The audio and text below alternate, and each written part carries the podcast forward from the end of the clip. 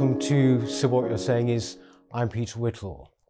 Now, to call my guest this week a political YouTuber is rather uh, understatement.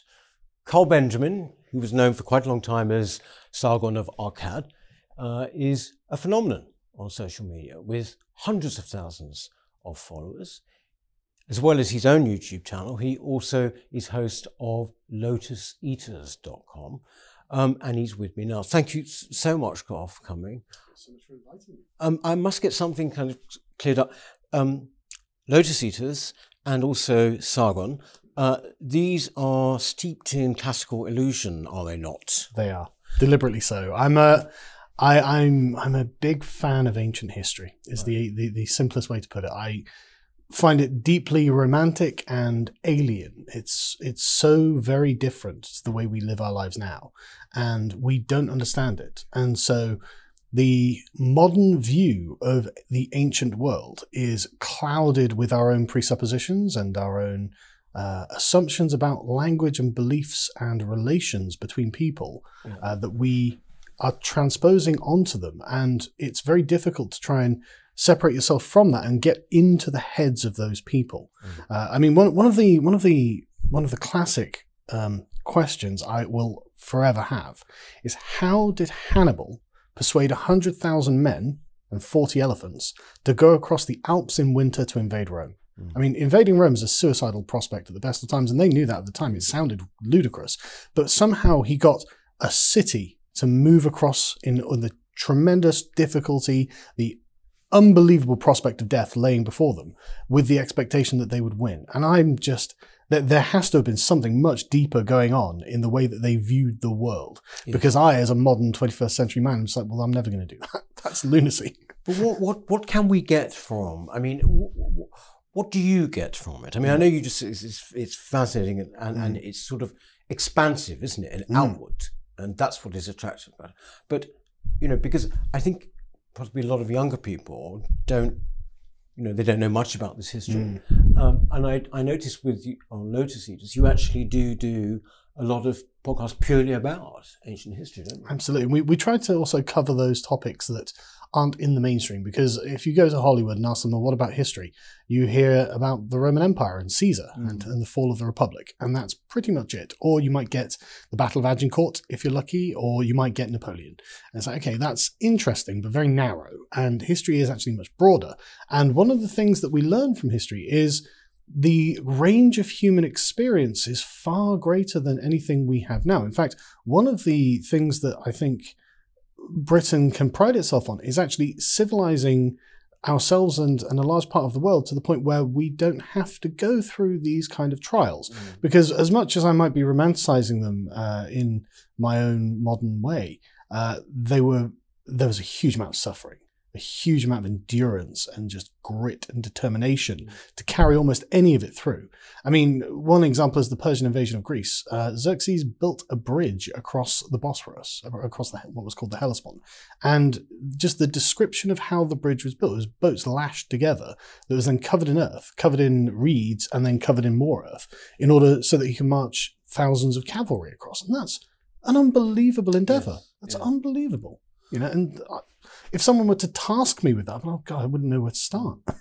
Was this something that you liked as a kid? You know, not particularly. It was actually um, it was actually in my early twenties that I got into it. After I'd left university, and I, I, looking back now, I wish I'd been interested in it when I was young, and I would have done a history degree at university and things like this. But uh, I, I was, I didn't know what I wanted to do, and I just kind of stumbled upon this, and I found a deep love for it.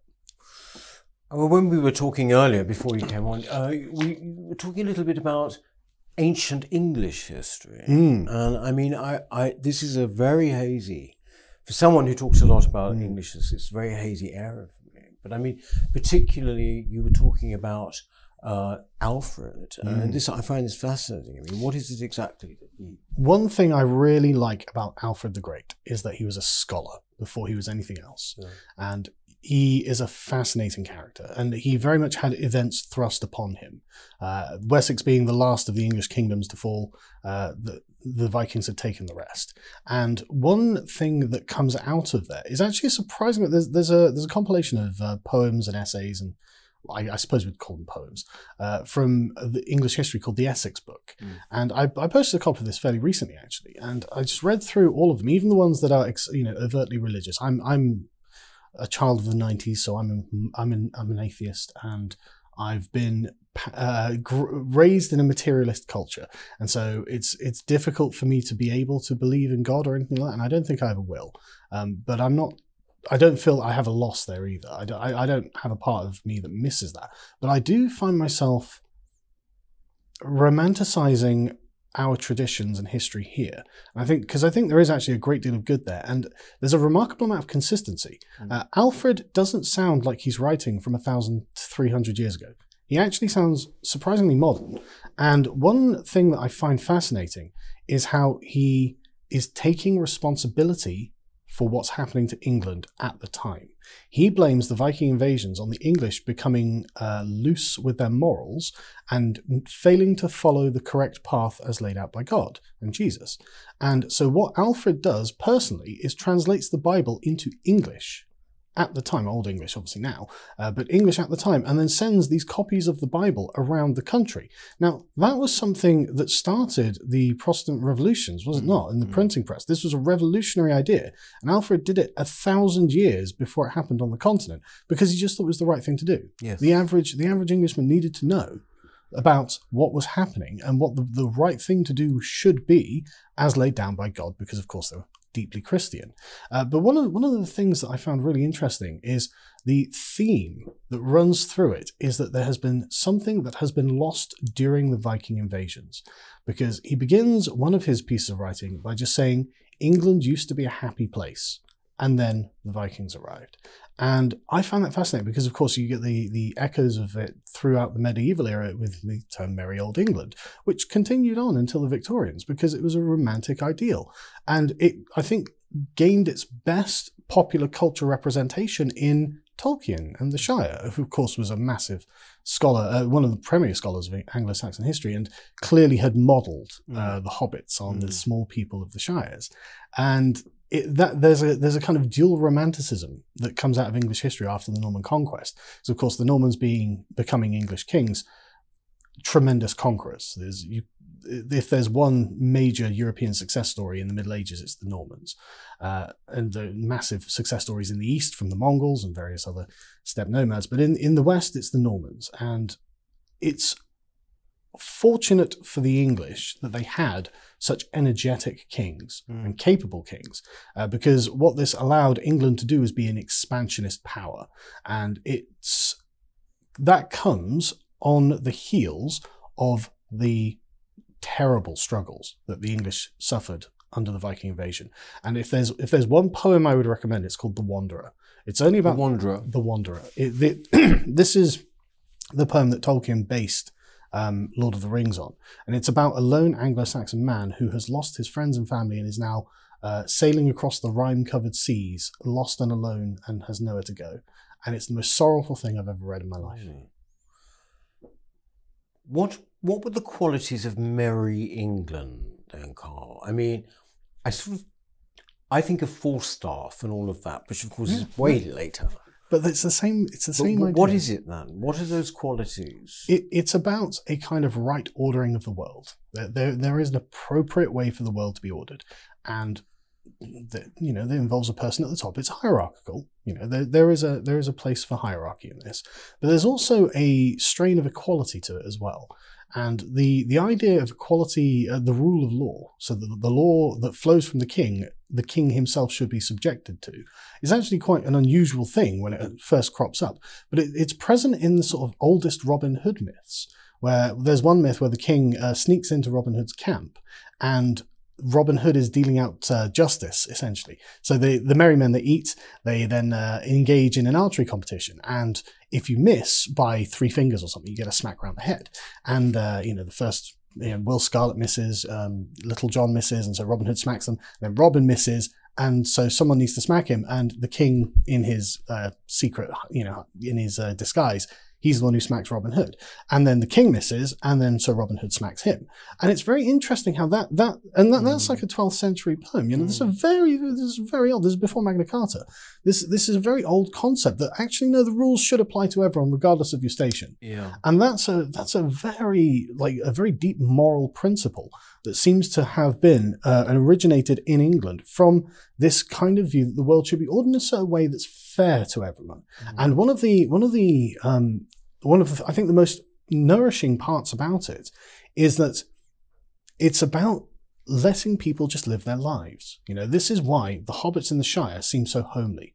You know, they, they, they don't, they're not being interfered with by some central government. No, they're expected to just go and live their lives, be good people, have their relationships, you know, enjoy their, enjoy themselves, work hard, obviously, you know, so you've got lots to, you know, enjoy, but, you know, sing and dance and make merry and be happy. Mm. And that, that was, that was what it seemed that it was all, all about.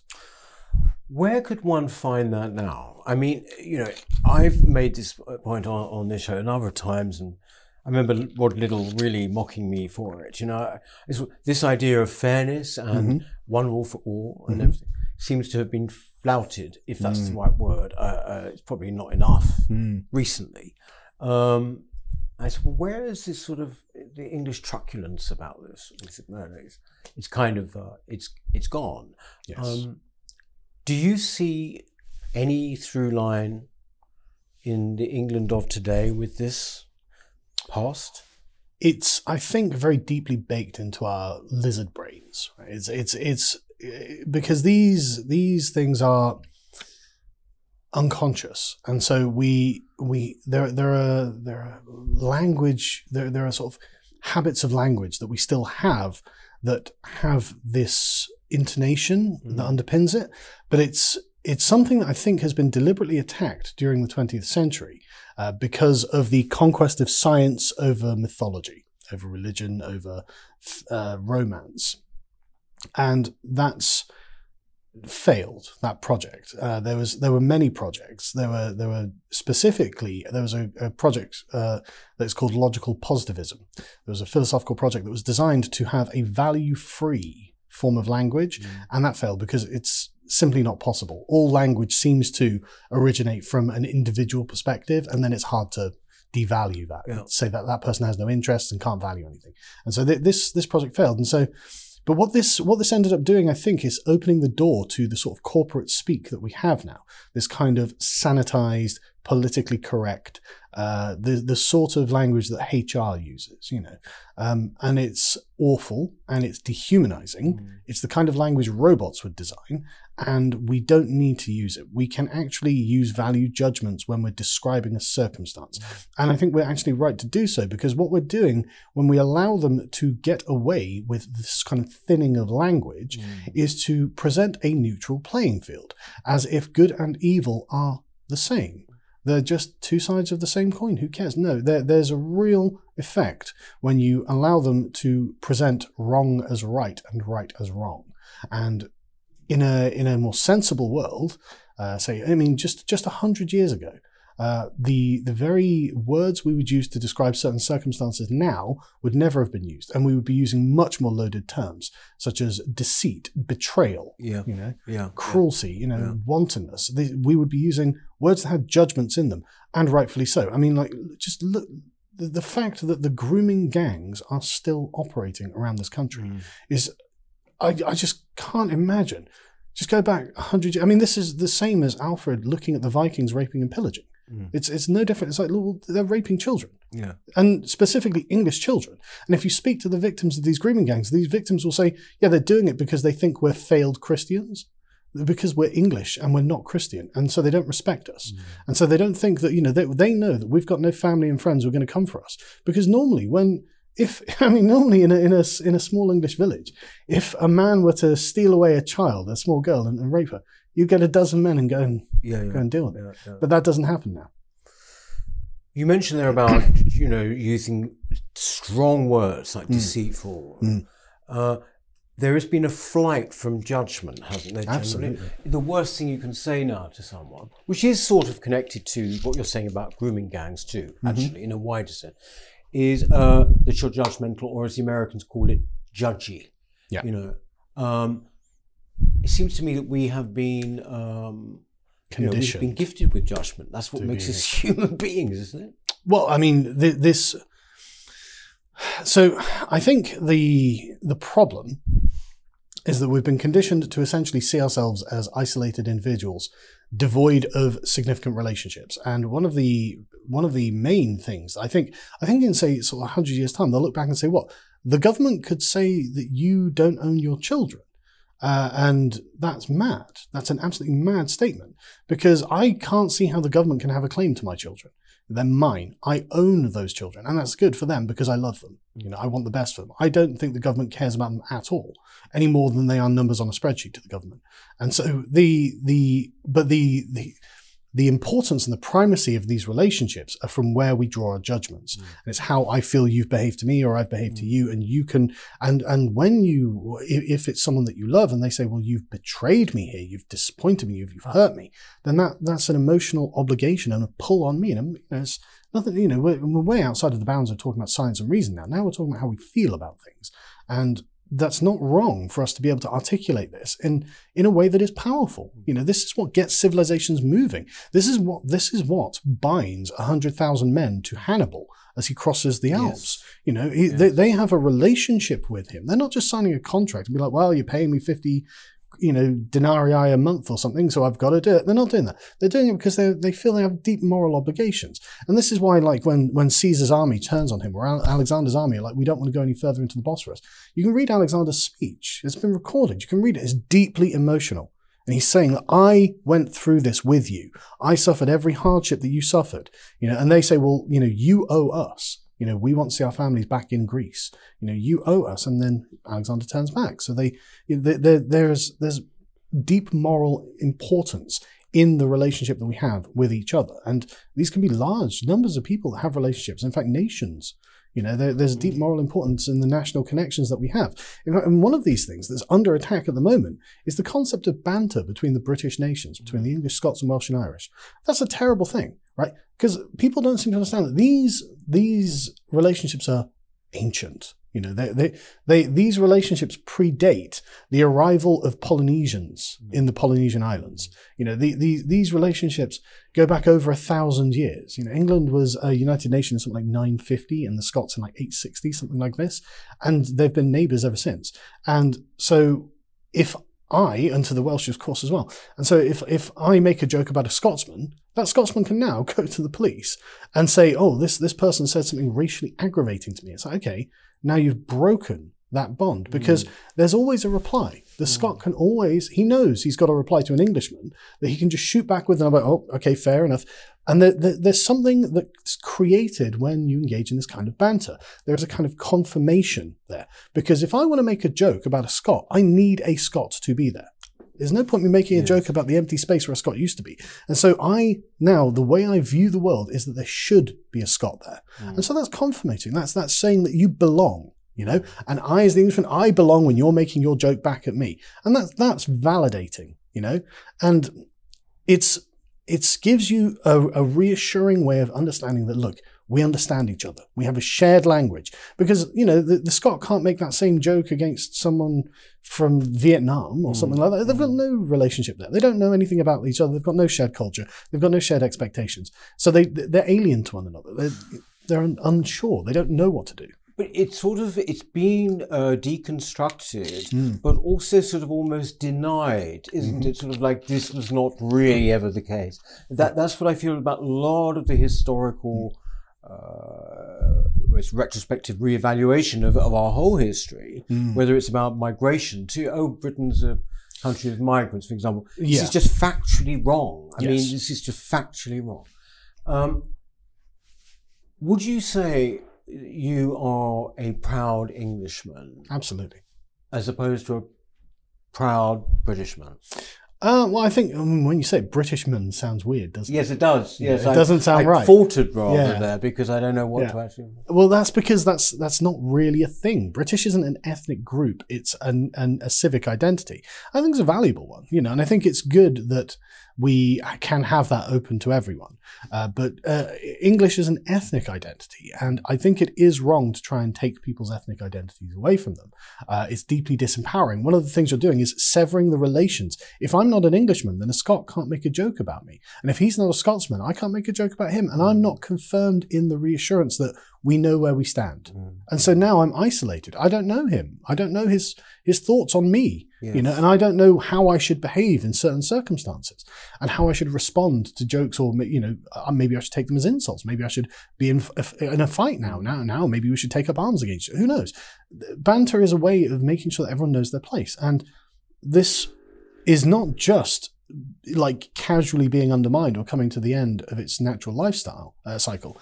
This is we we are suffering a direct siege on our culture from an enemy who is open about the fact that they want to abolish what we have.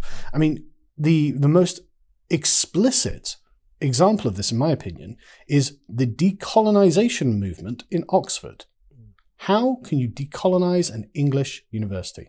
You, of course, can't. What this really is, is a de Anglicization program of England.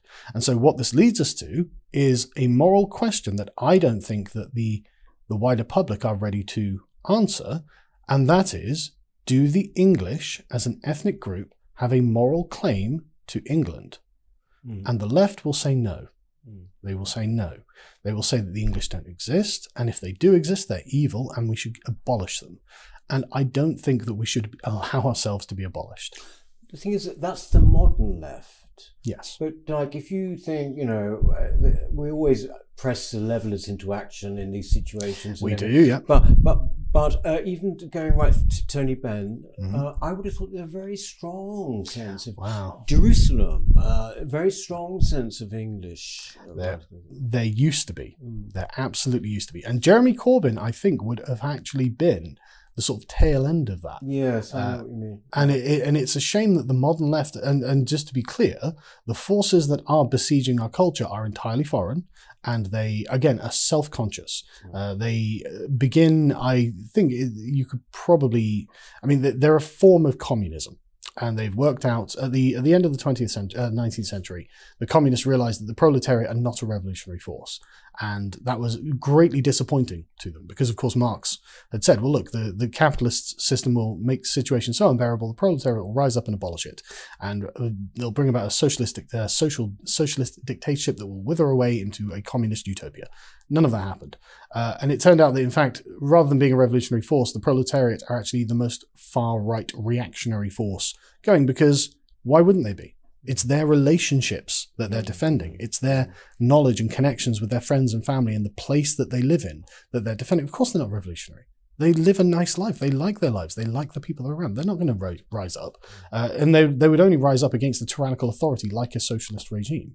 Um, but it's very clear that this has gone um, through, I mean, it went through, it, it sort of branched out into Leninism, fascism, and then whatever you want to call the uh, the Frankfurt School, which then went to America and then ended up merging with a bunch of the postmodern French intellectuals like Foucault, Derrida, de Beauvoir, and this gestated in American universities and emerged as something called critical legal scholarship. And out of critical legal scholarship came something called critical race theory.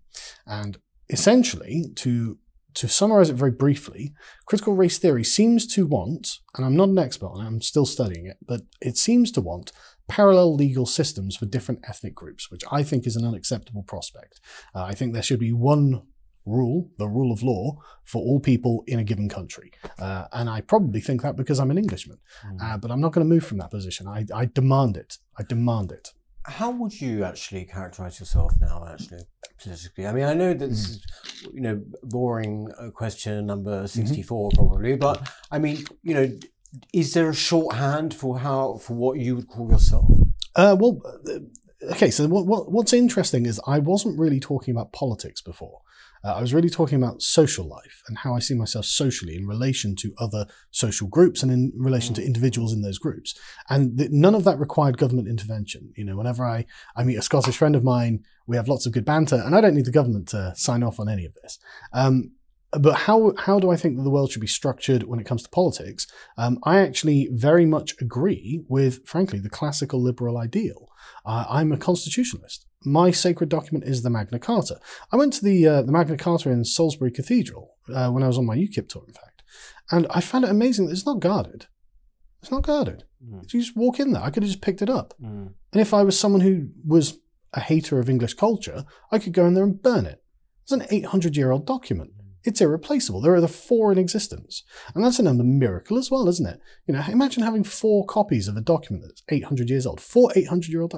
We should have these under lock and key. They shouldn't just be, a, you know, I mean, the, the lady, the lady who was there just showing people around was just, I mean, if, if something terrible had happened, Mm. she was, you know, she was a very knowledgeable old dear, but she wasn't going to be able to stop them.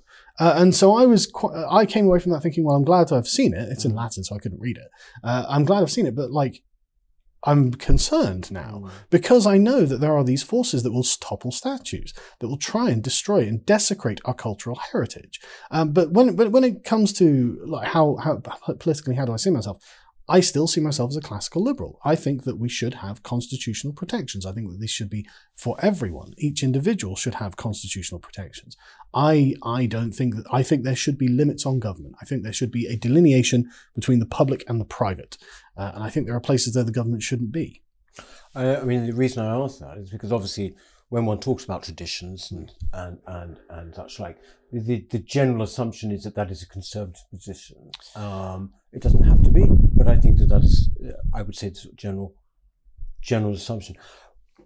Well, on, on that point, actually, can I make a point? Because it's very interesting you say that, because I'm sure you'll have noticed very radically left wing people who absolutely fetishize the native cultures of other places. And they will go all around the world and say, well, look, this, this man with a bone through his nose, look at his beautiful tri- tribal traditions. Are these not his heritage? Is this not, and and that, that sounds like an incredibly conservative position. And it's like, okay, well, I, but I accept it. That- That's fine. I agree. You know, I mean, as long as he's not burning his wife alive or something, you know, when when he wants or whatever, you know, because I I am a obviously believer in human rights. So uh, you know, that's fine. You know, as long as he's not doing any particular damage. But why can't we apply that same standard to our own Mm. culture? Mm. Because actually, we've got that here. You know, I mean, and foreigners absolutely apply that same standard. They like you can read what foreigners write about England in particular, and it sounds like a fairy tale country that you'd made up in a in a mm. Lord of the Rings novel. It just mm. sounds made up. But when you realise this is actually a real place, it kind of just makes me want to be the Englishman that foreigners think we are. You know, it makes me think, okay, well, I should probably live up to this. You know, this is a good standard. Uh, again, that, and that the, the word standard, I think, is an important one that we don't think about because the reason England is frankly better than other countries is because of these standards. And it goes right the way back to Alfred. Alfred didn't say, God, why have you done this to us? Alfred didn't be like, oh, it's those Vikings. No, Alfred's like, we did this. Mm. We did this. We are the ones who strayed from the path and we got what we deserved. And so we have to change. We'll, we'll improve ourselves. We will take responsibility. We will improve our standards. And all of English civilization has been about maintenance of high standards. And all I see now is an attack on these standards because standards are very exclusive. And the whole point is exclusivity. Like the, this, this movement for total inclusivity. Well, why would you want that? What, who wants anything that's open to everyone? You know, no one wants anything that's open to everyone. The whole, the, all of value comes from exclusivity, and the more exclusive it is, the more valuable it is. And so, the higher your standards, the more difficult it is, the better the people that you get achieving the standards and therefore getting the position. This is what we would otherwise describe as a meritocracy. And again, all of these words, I'm sure you've heard them deeply under attack from the left. Uh, we have to defend them. They know what they're doing. They know that if they can destroy these standards, then they can essentially erase our culture because that's the they, these are the pillars of the culture. This is this is what holds up the sky as far as we're concerned. And we have to be we have to patrol this. We have to be on guard. Say no, we're not prepared to drop these standards. And the assumption from the left as well is deeply, deeply racist, in my opinion, that foreigners can't abide by these standards. No, I think they can. I absolutely think they can. Hmm. And what's more is I think they should. Is even more. I, it would be good for them to take from our example and follow these standards because it's not like we, this was easy. You know, it's not easy to uphold these standards, but it is good. It is it is an upward momentum. It makes you a better person. It makes the world around you better, and it stops you being envious and gross and violent and destructive. Look what Black Lives Matter is just an, mm. en- a movement built on envy to destroy what other people have. And what's worse is they're not even they're not even harming the billionaires. They're harming the small businessman who's like, yeah, I'm gonna I'm gonna get up early today. I'm gonna make sure that I get that shipment in and it's on the shelves and we'll get people and I'll make some money and I'll have made the world a better place in my own small way. You know, that's what's under attack right now. You said we've got to be on our guard Yes. about that. Um, in your work, uh, you know, you, you're on air a huge amount of the time, aren't you? Oh, yeah, you know, a couple of hours every day, I suppose. Okay, all right. Well, throughout that time, and also just what is your perception? How many people are on their guard, or do you think that it's Well, thankfully, a lot, um, because the the the problem with uh, well, I mean, it is a problem, obviously, but the a characteristic of left wing ideology and activism is that it is totalizing. It is in all ways, in all aspects of life, something that is always itself on patrol for its own boundaries. Uh, so if you were to say something that's not controversial in any other respect, but if you're in a, if you're in a group that's doing sewing and knitting and stuff, and this is a real example actually, uh, a real example of knitting, and the question of the definition of woman comes up, you you say, well, there's a there's a lady over there. Someone could say to you, well, how do you know that's a lady? You know, Mm, because I can see her. You know, she obviously presents herself to be a lady, and I can see the biology that's underneath her clothes from the shape of her body, and so I know that's a lady. I say, yeah, but how do you know that doesn't identify as a man? And you haven't even asked their pronouns. And so suddenly, this knitting circle, on a totally trivial point, has become highly politicized and a, a, a nexus of this culture war. So there, there is nowhere that is outside of this, and so we have to be on patrol for it all the time as well. I find I don't know you have this this uh, because when when one does things on YouTube or is politically active like you were you know standing for election 2019 wasn't it the local, was. Uh, the European election I It thought, was. yeah. The, the, the European election we should never have had. yes uh, you know when you're doing those things it can be a very a great outlet but I would say that it- what's certainly happened to me is that COVID aside I find myself waking up in the morning thinking, well, okay, what thing that I've always loved is about t- to be Cancelled. shut on from a big height? What thing that I always took for granted is no longer, uh, and uh, you know, I will be thought the worst of it uh, for taking it for granted, bit by bit by bit, all the time. Do you have that experience, or, or Every day. Every day. I mean, every the first thing I do every day is get up and make sure that the online presence that I have is still there because the sword of Damocles may have dropped overnight while I was asleep, and uh, they may have just because we have we have very little power uh, over these decisions, and they can be made totally arbitrarily, and you've got no recourse. And honestly, it's a wonder that YouTube is people people always complain about YouTube's moderation, and uh, and I have plenty of complaints about it. But they are still the most permissive platform that we have. Uh, they are much better than uh, Facebook's actually improving in this way uh, because I think Mark Zuckerberg. I've I've watched enough of his interviews to to realize that he he sees that what he's doing is very impactful and he understands that. Hang on, uh, if you want to be a platform for everyone, unfortunately, that means everyone, uh, and not just the progressives in California. Um, but we we are the the Twitter has effectively become Mordor at this point. and so what the Twitter mob is is the Eye of Sauron looking around for the ring, and the ring is whoever is being counter progressive at the time. And so anyone who can get the attention of the Twitter mob to rile up a big anger, then the Eye of Sauron comes down on whoever that person is and destroys them. And so the, the trick is to try and avoid that. What, just going back to that point, uh, obviously, I, I, I, totally get Mm. the thing about YouTube. Um, but in your own life, and what, what is what do you find when, when you wake up in the morning? You have to check that you're still on, but you know, Oh, there are certain magazines I used to kind of read. I no longer do. There's certain, pa- obviously, the papers, things like that.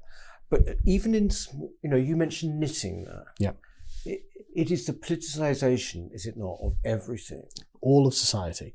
Um, the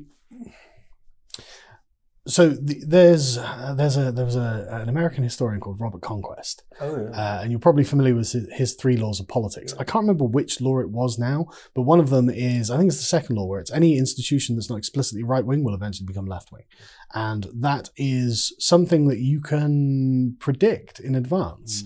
And so, unless it is an explicitly right wing organization, essentially just expect every organization or institution that you like and you're aware of to fall to leftism because they will agree to the premises of left wing ideology. And it's because, uh, and I'm sad to say this, but it is true that critical race theory and intersectionality are a product of cra- classical liberalism as bastardized by Marxists. And it's they're explicit about this.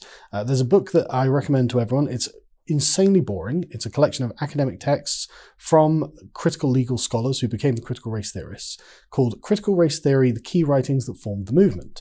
And in there, I can't remember which essay it was offhand, but they expressly say that what we'll do is we'll simply stretch the definitions of words in order to encapsulate their opposites, in order to ruin the foundations of the people that we're arguing against. So they will have to agree with our premises. And this is how we end up with words that are just totally bastardized. Like there's from a from the progressive perspective, if racism is institutional oppression, why would you ever call someone a racist? Mm-hmm. You're not an institution, you're a person. Mm-hmm. Unless you're uh, an elected politician or something, or a, a, a functionary in a in a bureaucracy or something, there's no point calling anyone a racist. Mm. Because I'm just sat here on the bench, you know, and I have an opinion. Oh, that you're a racist. You don't. How could I be from your side? But from our perspective, of course, we believe that racism is a process. We believe it's something that someone believes and and does to someone else. And of course, then we could be racists. Of course, you know, and of course, you know, we oppose that idea because why would you be? It's it's totally unfair. But um, but yeah, so it's it's it's a deliberate attempt from within our own ideology by Marxists in order to bring about communism. Frankly, That's my next question, actually. Because Mm. this is the you know, this is the point, isn't it? Really, um, a lot of people say, "Oh, cultural Marxism. This isn't really a thing." I don't even know whether you would meant cultural Marxism. well, I, I don't use the term cultural Marxism because it's too loaded. okay. Uh, I, but but it is it is Marxist, and they are trying to affect the culture. yeah, yeah, yeah. So essentially, going about the whole thing in a different way, but with the end result being exactly the same. Yes, they, they just the liquidation of standards, the mm. liquidation of barriers. Mm. Uh, because again, we got to remember the co- the communist ideal is that nobody owns anything and sits around as if they're in the Garden of Eden, picking mm. fruit off the trees and presumably philosophizing and looking at the stars and thinking. And it's like, okay, but this is nonsense. You know, this this doesn't that you know you don't produce a good civilization like that. Mm. There's a reason that mankind struggled to get out of that position because you know the, as as idyllic as it might sound, it's only idyllic until you break your leg, or until you get sick, or until your mm. child is ill and dies, and then you realize, oh god, actually maybe all of the things that we struggled to develop to prevent all these things were actually a good thing in the, in the first place. And really, I think this is based on a difference between English philosophy and continental philosophy in the Enlightenment. I mean, the English view is the Hobbesian view. You know, man's life is nasty, brutish, and short, and he's not very nice. This is why we need civilization to civilize us. And the French view is very much Rousseau's view, which is man should never have put down the stakes that marked out the first plot of land because that has uh, society corrupts him. Is the view of the French and the, the sort of continental philosophers. And again, the, the, the Marxists take this up completely and assume that people are just naturally good. It's like, I don't agree that they are.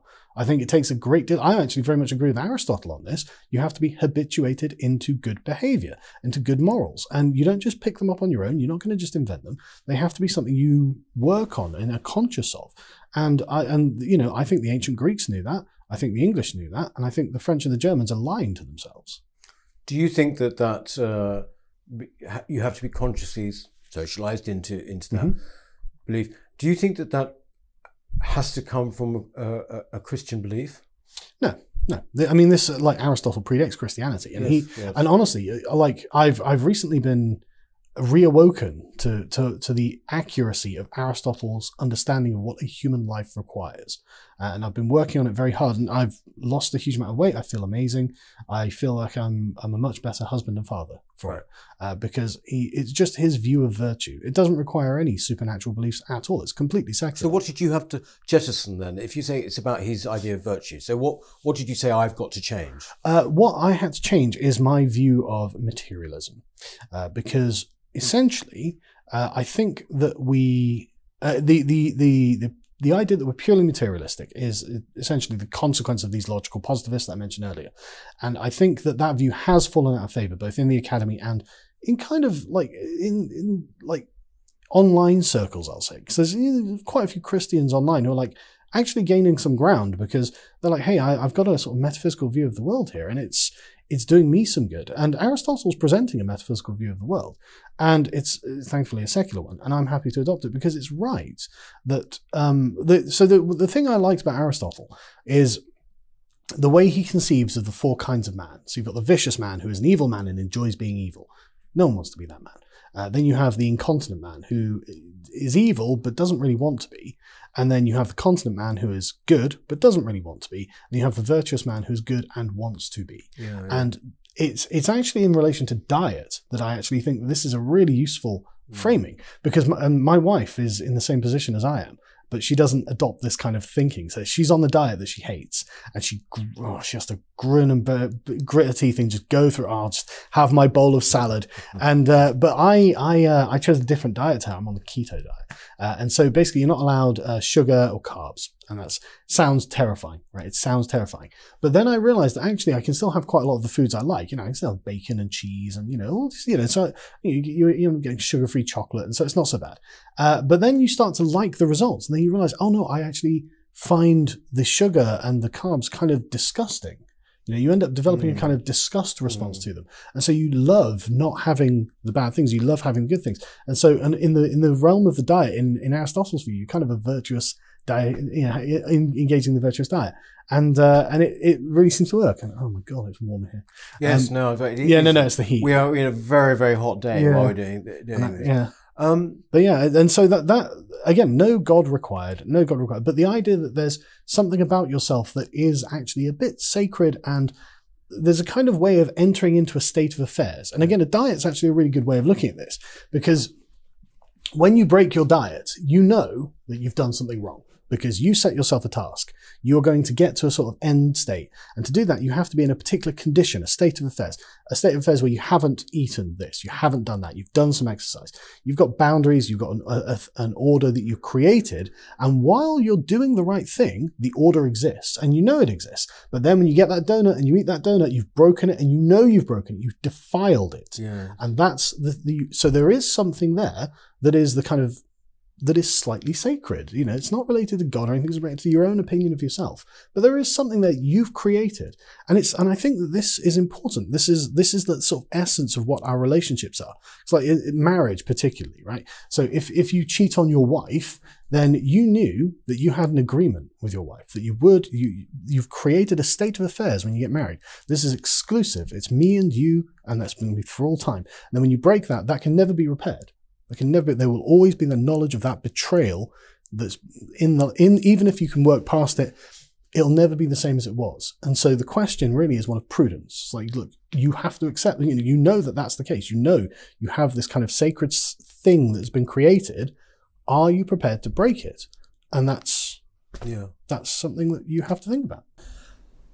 Carl, when I we were talking about, you know, basically how one lives one's life privately, if you like, personally, but- and also how one's beliefs inform your life. Um, you did stand, as I said, for election, so that was actually taking it a step further, actually, and, and hoping to to represent what you know people in you know with what you believe. Um, what, as an experience, was it like for you? Did you enjoy it? or- Loved it. You loved it. I loved every second of it. Oh, really? there, there was a strange uh, confusion within UKIP at the time, and now I'm not an expert on the inner workings of the party politics or anything like that. And eh, and I, I don't want anyone to think that I'm speaking ill of anyone there because I very much liked everyone that I met, but I, I was obviously coming into something that had a deep series of relationships entwined in it, and people had personal grudges and things like this, and, and all this sort of stuff. And so I, I tried to avoid all that, and I I was just like, right, okay, what can I do? So I've always, um, I guess my dad has always told me, look, do something, work, do something, move. You know, don't don't just sit on your ass, get something done. Mm. And one of the problems I found was that nobody was really campaigning with UKIP. Um, when this came along, I was, I was, I just said to my team, we only had like two of us, uh, me and two other chaps. I was, I was like, do you guys fancy doing something? And they're like, yeah, okay, we'll do like the Southwest tour. And and so it was just this amazing, like energetic thing that we got to do. Whereas everyone else seems kind of like like blinking in the light and be like, oh god, we've got an election. And I, and I, I mean, I knew we were never going to win. You know, because I mean, Nigel Farage was running parallel to us, you know, against us, and he was Mr. Brexit. There's, there's no way we're going to win, but we we could we could do some interesting things, maybe change some minds and and cause a bit of a stir, which I think we successfully did. Did you enjoy the um, whole speaking aspect of it? It was wonderful. Yeah. Yeah. So the the it was it was a great adventure mm. because we didn't know what we were going to find, mm. and so in some small towns we we had uh, not just small towns in some cities like in Plymouth we had. Uh, we had like 500 people turn up to see us in the middle of the day, uh, just in Plymouth, and so that that was huge. You know, it was a lovely day. It was like Monday afternoon or something like that, and so getting 500 people out on a Monday afternoon seemed like a big deal to me. Uh, but then in some places like Totnes, uh, you we we we were, we were we were met with a very large and angry crowd of insufferable middle class left wing prats, and they had their like oh refuse fascism, refuse fascism. It's like, mm. what are you talking about? You know, mm. we're, we're, we're here for Brexit. We mm. want to leave the fascists, if that's okay with you. You know, we're, we're and I and I remember having some fantastic conversations. Uh, I had a I had a conversation with one woman, and she went off angry at me. And then this chap who was literally stood next to her said, "Well, I just think you wouldn't platform a woman." I was, just- uh, not engaging their brains. They're, they're engaged in virtue signaling and trying to, you know, desperately make it look like, oh, I'm so good and left wing. And it's like, yeah, is there good in the left wing though? I'm struggling to see it, you know. Would you do it again? I mean, I don't. I don't necessarily mean for UKIP. I mean just at all. I mean, would you stand for elected office? Um, I think I would probably save my wife the headache of it. Really? Because, well, yeah, because I mean, if it was just me, if I was a single man, yes, definitely, because it was great fun, and I, I enjoy uh, going and talking to all of these people and and doing all of this stuff, and it was exciting. It was really exciting and really gratifying as well. Um, and you you get to speak to a huge range of people that you just don't expect are out there, and it was really fun. And uh, yeah, I guess there's something in me that enjoys being a showman as well. You know, see when when you're uh, going back and forth with the left, uh, uh, the left wing activists who are never very well educated in their own subject.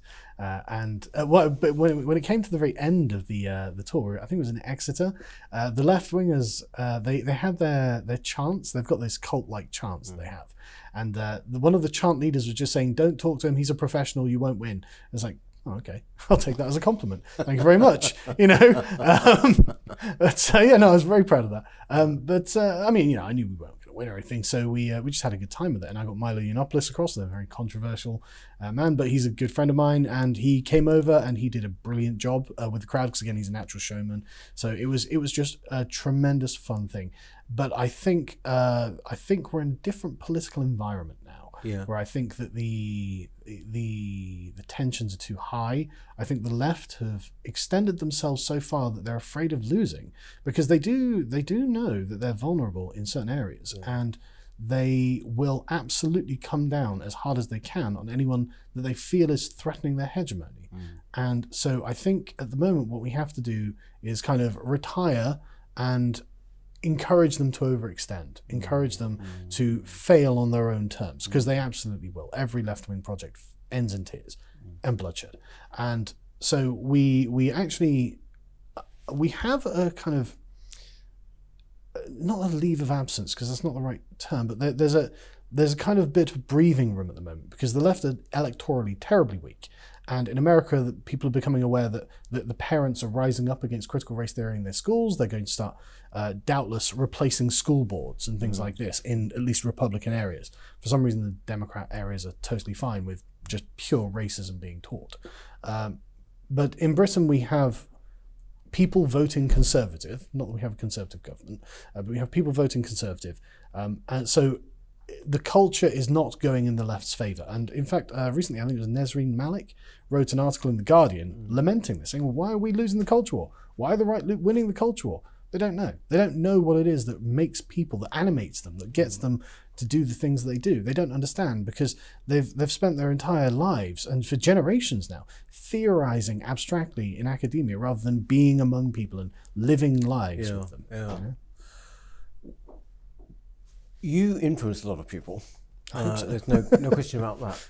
Um, what's the next sort of uh, logical stage, really, Kai, in that? Because you you, you have this enormous uh, presence. I mean, you know, you're one of the British pioneers. There's no question about that. Um, where does it sort of go in your mind? Where where would you go? Well, I think um, one one of one of the one of the purposes behind uh, LotusEaters.com is that it's an intellectual project because one of the things that conservatives are terrible at is theory.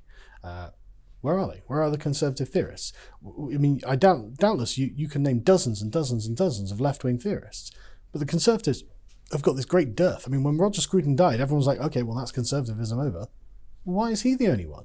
You know, why is there only one conservative theorist? You know, examining what the conservative view of the world is, and since there seems to be this vast gap in the market, I suppose I'll probably end up trying to write a book and saying, well, look, I think that there's actually this is what I can see, and I think that this is what it might be valuable to people, and hopefully this will influence conservative politicians to actually be conservative. Because I think that would be the ideal thing. Because it, it doesn't take much to be able to say well hang on a second. Like uh, I mean why why why is mass immigration bad you know why is that the case?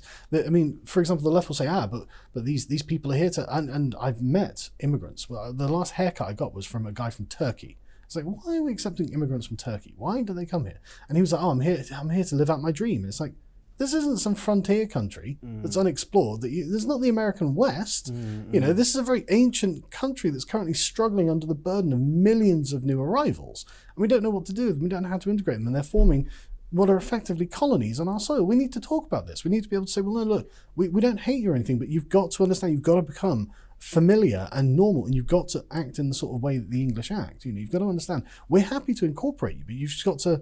We've got to be able to articulate that that's a necessary thing to happen.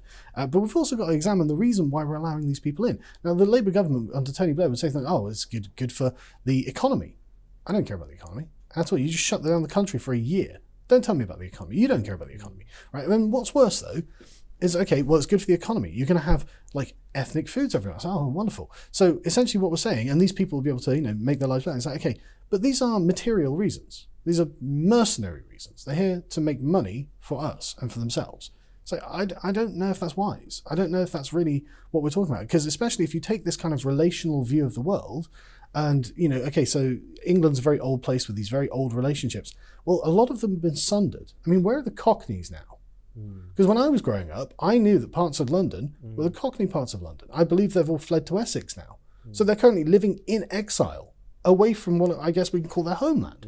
So, well, are we never going to talk about that? Are they just going to like, oh, sorry, Cockneys. Sorry, Sadiq Khan's London is here now. You don't get a say in any of this. It's like, that just seems cruel to me. And I don't think we'd accept it for any other group outside of Britain. Oh no, no, it'd be positively, as you said earlier, celebrated. I mean, Yeah. it's- it's- the thing is, uh, as well, is when you're arguing with people about, say, like immigration, they will suddenly move the goalpost. So if you're talking about economics, Yep. they will. Well, actually, no. It's usually when you're talking about cultural things, They'll move and they'll economics. suddenly start. Yes, but what about this? No, no, no. Steady. w- Wait a minute. One thing at a time. You know, economics, fine. The cultural effect is this, that, and the other, which is, is never talked about really. It, it, it really, we had a great guy on called Michael Collins, who wrote a book called The Likes of Us, mm-hmm. all about the white working class in London. Mm-hmm. He did one of our our documentaries, excellent. But that is the exception that proves the rule, I think. Mm-hmm. Um, well, look, we've been sitting here drenched in sweat, but it's It's shame about the weather, but uh, it's, it's such a pleasure, actually. Well, thank you. uh, And I mean, I, I do hope um, that you know you will come back again. Uh, I'd love I really do to our humble place, and um, you know, and all the very best with Lotus Eaters. It's lotuseaters.com, Yes. right? Um, I think it's, it's, a fascinating project you've got going there. I mean, all these hi- little history capsules too, and everything. But, but it's also just, I, I, really think we need to I- I engage in a kind of laboratory of ideas. What What is it that we're mm. doing? Who are we? Where do we want to go? What do yes. we want? You know, yeah. and and so we're we're very open to and we've got lots of very well qualified people. Everyone there has got much better qualifications than I do, uh, which which was remarkable. I didn't realize I'd have people with master's degrees applying for jobs and things like this, yeah. um, PhD students and things like that. But uh, no, it's it's very interesting. Like, and do you do written work on it too? Yeah, yeah, we, we yeah, well, yeah. written work, uh, articles, videos, um, direct videos, sort of scripted videos. You know, we do lots of you know sort of stuff. And the, and the book you mentioned, uh, that is something in your mind, is it at the moment, or is is is that is that uh, you actually thinking, you know, next year I might put fire to yeah. Well, I'm I'm I'm developing what I think is essentially a kind of metaphysics of the English and. I think it needs to be done. I don't see anyone else doing it, and I there there are lots of things I have to read in advance of doing this uh, because I've got a bunch of books on my shelves. Because a hundred years ago, you would get um, English professors writing books about Englishness, mm. and they're very thick books. Mm. And I need to be able to find the time to put it aside. But at the moment, I'm doing the critical race theory stuff, so I just haven't had the time. Mm. But um, in a couple of years, I expect I'll write. In a couple of years. Right. Well, we should look forward to that. Thank you. Um, thank you very much. My pleasure, Benjamin. Uh, that's it for this week. Um, please don't forget to subscribe? And uh, we shall see you next time. Thank you very much.